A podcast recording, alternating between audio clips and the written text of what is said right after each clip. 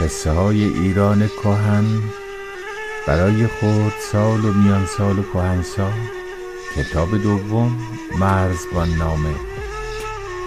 قصه های مرزبان نامه بخش 25 سلام بر دوستان خوبم شبتون بخیر ادامه قصه شاه پیلان و برادراش و وزیرانش هنج و زنج رو براتون میگم. اگر خاطرتون باشه شاه پیلان شاه فیله ها در واقع در زبان فارسی پیل بوده و به خاطر اینکه عرب ها پ نداشتن خیلی از کلمات فارسی ما شده پ ها شده ف درش. به هر حال. هنج و زنج مشغول نصیحت بودن. اگه خاطرتون باشه هنج طرفدار دوستی بود و حمله نکردن و آزار نرساندن به دیگران. ولی زنج بدجنس خونریز طرفدار حمله بود و کشتن و انگار از کشتن و جنگیدن و اذیت و آزار رساندن لذت می برد هنج می گفت اضافه بر این که حمله کردن به دیگران و کشتن دیگران و طمع و زیاد طلبی زیاد طلبی یعنی زیاد بخوای طلبیدن یعنی خواستن. زیاد خواستن کار درستی نیست در عین حال با اینکه مردمان سرزمین اون شیر حیوانات در واقع زیاد با شیر رابطه خوب ندارند اما اگر ما بهشون حمله کنیم با هم متحد میشن درست مثل دوتا سگ که به جون هم افتادند و میجنگند. اگر گرگی از راه برسه سگها جنگشون رو می‌ذارن کنار و با هم به گرگ حمله می‌کنند. پس بهتره بذاریم در همین شرایطی که هستند باشند. اما زنج گفت نه مملکت بودجش کمه. اون شیر ظالمه. بهانه های این چنینی آورد که ما بهتره که حمله کنیم و نترسیم کسی که به ترسه هیچ وقت. پادشاهی که به ترسه کشورش بزرگ نمیشه رشد نمی‌کنه. باید نترسید و جلو رفت. کلاقی بالای درختی بود و این گفتگوی هنج و زنج و شاه پیلان رو داشت گوش می‌کرد. حالا این کلاق مال کدوم کشور بود؟ مال کشور آقای شیر بود. با خودش فکر کرد که خب اینا که نقششون رو کشیدند و امکان داره حمله کنند. حالا چرا امکان داره؟ به خاطر اینکه شاه پیلان آخرش حرف زنج رو قبول کرد و گفت که سپاه رو آماده کنید ما شبیخون می‌زنیم. شبیخون زدن یعنی زمانی حمله کنی که شب باشه و طرف مقابل خواب باشه قافلگیرش کنی. قافلگیر یعنی اینکه خبر نداشته باشه. قفلت کنه قافل باشه. قافل بودن یعنی خبر نداشتن. و یهویی توی خواب بریزی رو سرشون. آماده نیستن. همشونو به راحتی می‌تونی از بین ببری.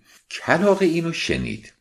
و با خودش فکر کرد که اولا که کسان من و اقوام و بستگان من تو اون کشورند تو کشور شیر. و اگر من دست روی دست بذارم اونها از بین میرن و کشته میشن به وسیله این فیلهای نابکار.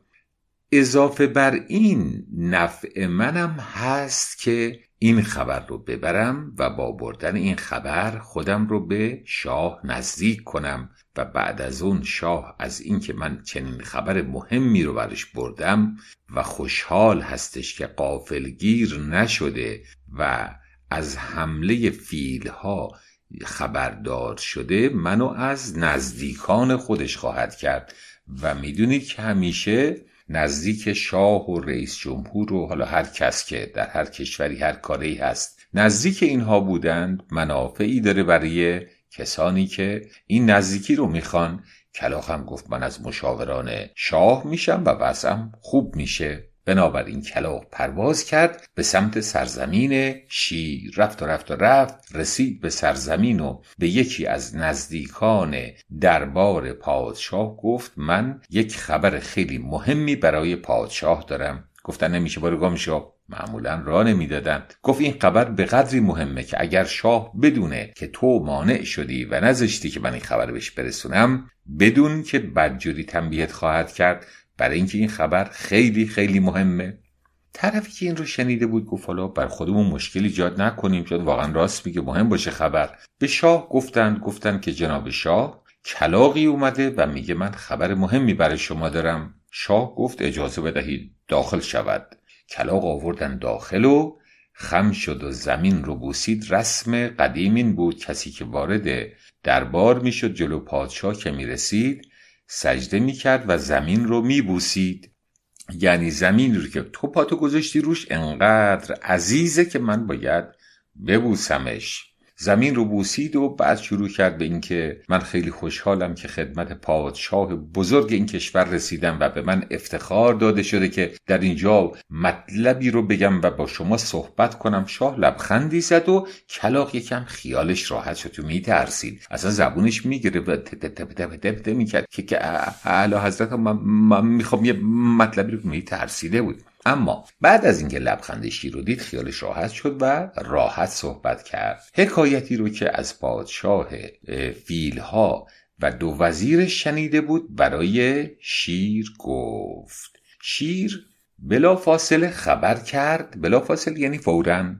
خیلی زود خبر کرد که بزرگان کشور جمع بشن. بچه یه مطلبی رو من براتون بگم که این قصه که شما میشنوید می‌تونم بگم 99 درصد از مردم ما نشنیدند و نمی‌دونند و نمی‌خونند. برای اینکه این قصه ها رو به زبون زبانی که مربوط به قرنهای پیش هستش نوشتند در اون زمان کلمات عربی خیلی زیاد بوده توی نوشته های فارسی. به همین دلیل خیلی ها اینها رو متوجه نمیشند و نمی‌فهمند من بر اینکه فقط یه نمونه براتون بگم که متن اصلی کتاب و نوشته اصلی کتاب چطوری هستش یه بخش کوچکی رو براتون می‌خونم و زود رد میشم.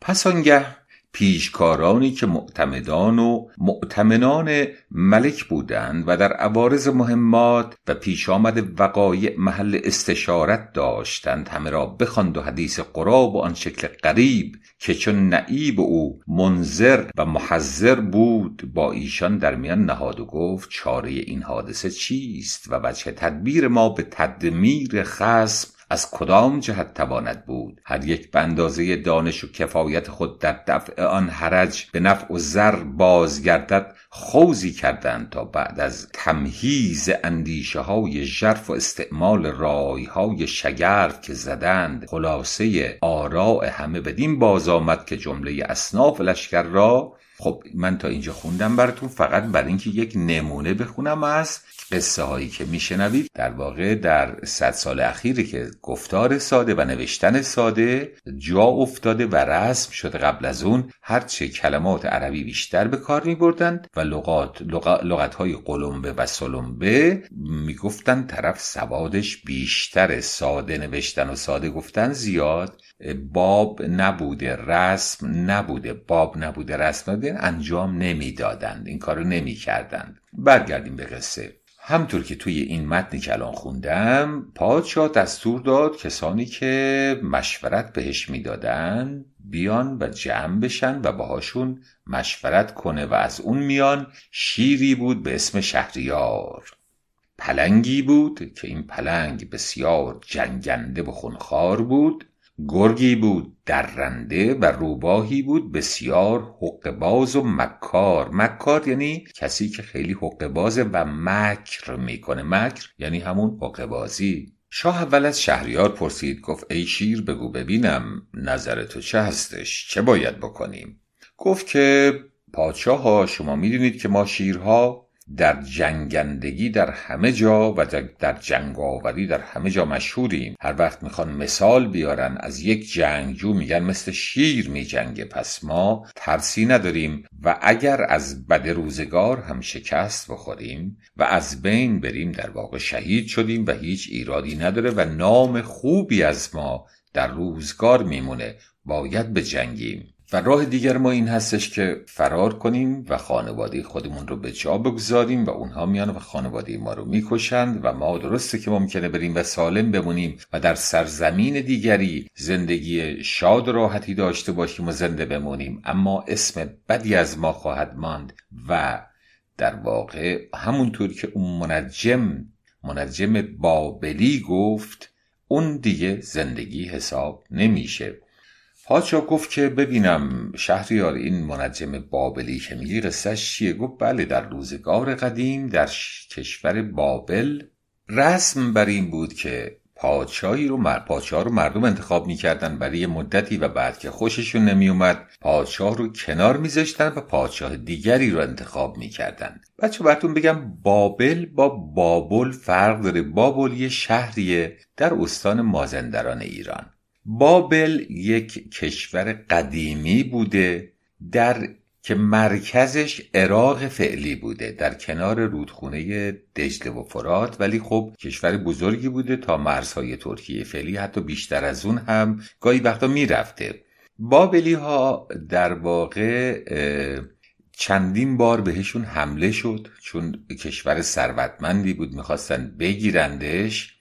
ولی نتونستن مثلا هیتی ها بهش حمله کردند گرفتن اما نتونستن نگه دارند. اقوام دیگه هم همینطور تنها کسی که رفت گرفت و مورد استقبال هم واقع شد. یعنی دروازه های شهر خود مردم به روش باز کردن کوروش بزرگ بود. برای اینکه عدالت و دادگستری دادگستری یعنی کسی که گسترش میده داد رو عدل رو مهربانی رو. کوروش رو شنیده بودند و به همین دلیل خودشون استقبال کردن از کوروش. وقتی که وارد شد کوروش هم اذیتشون نکرد کسی رو نکشت. و اولین کاری که کرد رفت به معبد اونها و شروع کرد به سبک اونها و مثل اونها عبادت کردن در معبدشون. به جای اینکه بیاد بگه نه شما دینتون رو کنار بذارید. من یه دین دیگه براتون میارم. من معمولا این کار می‌کردن ولی کوروش این کار نکرد. کوروش مرد خیلی بزرگی بوده. و نزدیک هفتاد هزار یهودی اسیر بودن در بابل و اونها رو آزاد کرد و بهشون پول داد و گفت برگردید معبد سلیمان رو بسازید دوباره. و تورات رو از نو بنویسید چون سینه به سینه تورات رو حفظ کرده بودند و به خاطر همین ارتباط بود که یه دشون اومدن ایران و موندند و به همین دلیل در توراتی که نوشتند از کوروش به عنوان نجات دهنده یاد کردند. و خیلی از اندیشه های مذهبی حضرت زرتشت هم منتقل شد به تورات به خاطر همین مسلمان ها ما مسلمان اعتقاد داریم که تورات اون تورات اصلی نیست. منتقل شد به تورات مثلا ایده جهنم و بهشت که دوزخ و فردوس در واقع توی آین زرتشت بود که از اینجا منتقل شد به اونجا. حالا برگردیم به قصهمون. حالا اینکه شاه انتخاب می‌کردن کشوری که این کارو می‌کرد فقط یونان بود. یونانیا خودشون فرمانده یا فرمانروای خودشون رو انتخاب می‌کردن و مردم برای هر تصمیمی جمع می‌شدن رأی می‌دادن تو میدون شهر سخن سخنرانی می‌کردن. می‌گفتن اگر این کارو بکنیم بهتره این قانون رو بذاریم بهتره. و یه عده مخالف اون می‌گفتند و آخرش مردم رأی می‌دادند. و به خاطر همین دموکراسی دمو مردم کراسی یعنی حکومت حکومت مردم بر مردم از یونان شروع شد. در کشورهای شرقی حالا به دلایل وضعیت جغرافیایی و سابقه تاریخی دموکراسی نبود و همیشه یک پادشاه و دیکتاتور داشتن. البته یونانی ها هم بعدا به که اصلا دموکراسی چیز جالبی نیست. بهتره که ترکیبش کنن. اومدن ترکیبش کردن. گفتن که از دیکتاتوری شاهش رو بگیریم. از آریستوکراسی یا حکومت پولدارها و اشراف مجلس سناش رو بگیریم و از دموکراسی مجلس عوام رو یا مجلس شورا رو بگیریم. اینا رو با هم ترکیب کردند و حکومت پادشاهی را افتاد که توی فرانسه بود توی انگلیس هنوز هست توی بلژیک هنوز هست توی هلند هنوز هست. این سیستم پادشاهی هنوز وجود داره. اینا ترکیبی از اینها بود. برگردیم به قصه خودمون. گفت در اونجا پادشاهی بود و یک سال حکومت کرد و مردم ازش راضی نبودند. بعد از یک سال گذاشتنش کنار و این مرد بسیار ناراحت شد به خاطر اینکه لذت پادشاهی رو چشیده بود و فهمیده بود چقدر فرمان دادن به دیگران دستور دادن و دستور نگرفتن لذت بخش هر غذایی که دلش بخواد توی قصر زندگی کنه هر زنی رو که دلش اراده کنه و دلش بخواد در اختیارش باشه و هر چی که می‌خواد به دست بیاره.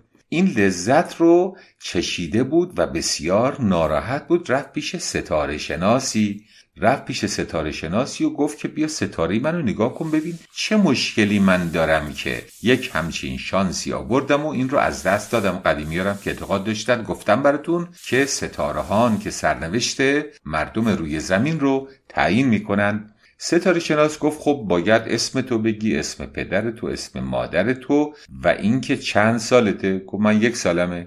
گفت بله. گفت من یک سالمه. گفت من که می‌بینم تو الان نزدیک چهل بیشتر داری. گفت نه. اگر زندگی در واقع تو از من می‌پرسی من چند سال زندگی کردم. اون یک سالی که پادشاه بودم من زندگی کردم. این بقیهش و من اسمشو زندگی نمی‌ذارم. شهریار گفت برای ما هم زندگی اونه که در واقع در کنار خانوادمون باشیم توی کشورمون باشیم. پیش شاهمون باشیم. ولی اینکه فرار کنیم و بریم دیگه اون اسمش زندگی نیست. پس بهتره نباشه اصلا. شاه رو به پلنگ کرد گفت پلنگ نظر تو چیه؟ گفت من پیشنهاد می‌کنم اونا می‌خواستم به ما شبیخون بزنن و خبر ندارن که این خبر به ما رسیده و ما می‌دونیم نقششون رو. ما بیایم به اونها شبیخون بزنیم و قافلگیرشون کنیم و یه عده از سربازامون رو بذاریم توی مسیر راهشون که اونها وقتی که قافلگیر میشن بیدار میشن می‌خوان حمله کنن میان به سمت ما این سربازها از دو طرف اینها رو بزنند و از بین ببرندشون و ما برشون پیروز بشیم شاه رو به گرگ کرد گفت گرگ نظر تو چیه؟ گرگ گفت من از قدیمی ها شنیدم که میگن وقتی که دشمنی داری که بسیار قوی هستش بهترین کار اینه که بری باهاش صحبت کنی و صلح کنی و از در دوستی در بیای که نه خونی ریخته بشه نه مشکلی پیش بیاد. شاه رو به روبا کرد و روبا تو چی میگی؟ گفت من طرفدار جنگم. اما جنگ با حیله نه جنگ همینطوری راحت. ما نگرانیمون از جنگ اینه که بریم به جنگ و آب کم بیاریم. در سرزمینمون آب هست علف کم بیاریم. در سرزمینمون علف هست این مشکل رو نداریم. یکی از نگرانی ها اینه که سران سپاه و ارتش ما برن و با دشمن دوست شن و برن به اونا بپیوندن. بپیوندن یعنی جز اونا بشن برن پیششون همکار اونا بشن. از این بابت هم که نگرانی نداریم اما من اعتقاد دارم که نباید پیش دستی کرد. پیش دستی کردن یعنی زودتر کاری رو شروع کنی. و باید خیلی آروم منتظرمون تا اونها حرکتشون رو بکنند و بعد ما حمله کنیم. وگرنه برای ما همون اتفاقی میفته که برای سوار نخجیرگیر افتاد. شاه پرسید داستان سوار نخجیرگیر چیه؟ من این قصه رو اینجا رها می‌کنم بچه براتون برای اینکه وقتمون تموم شد ولی یادآوری می‌کنم که من یک قصه رو هم ناتموم گذاشتم. اونم قصه خسرو بود وقتی که پسرش پسرش رو از دست داده بود و ناراحت بود و آن دیوان عاقل دیوان نما عاقلی که عاقل بود ولی ظاهرش مثل دیوونه ها بود با شاه داشت صحبت می‌کرد. باید یادم باشه اون رو هم براتون تموم کنم و بعد قصه سوار نخچیرگیر رو براتون بگم. شب شما بخیر وقتمون تموم شد در بخش بعد قصه رو ادامه میدم. آوای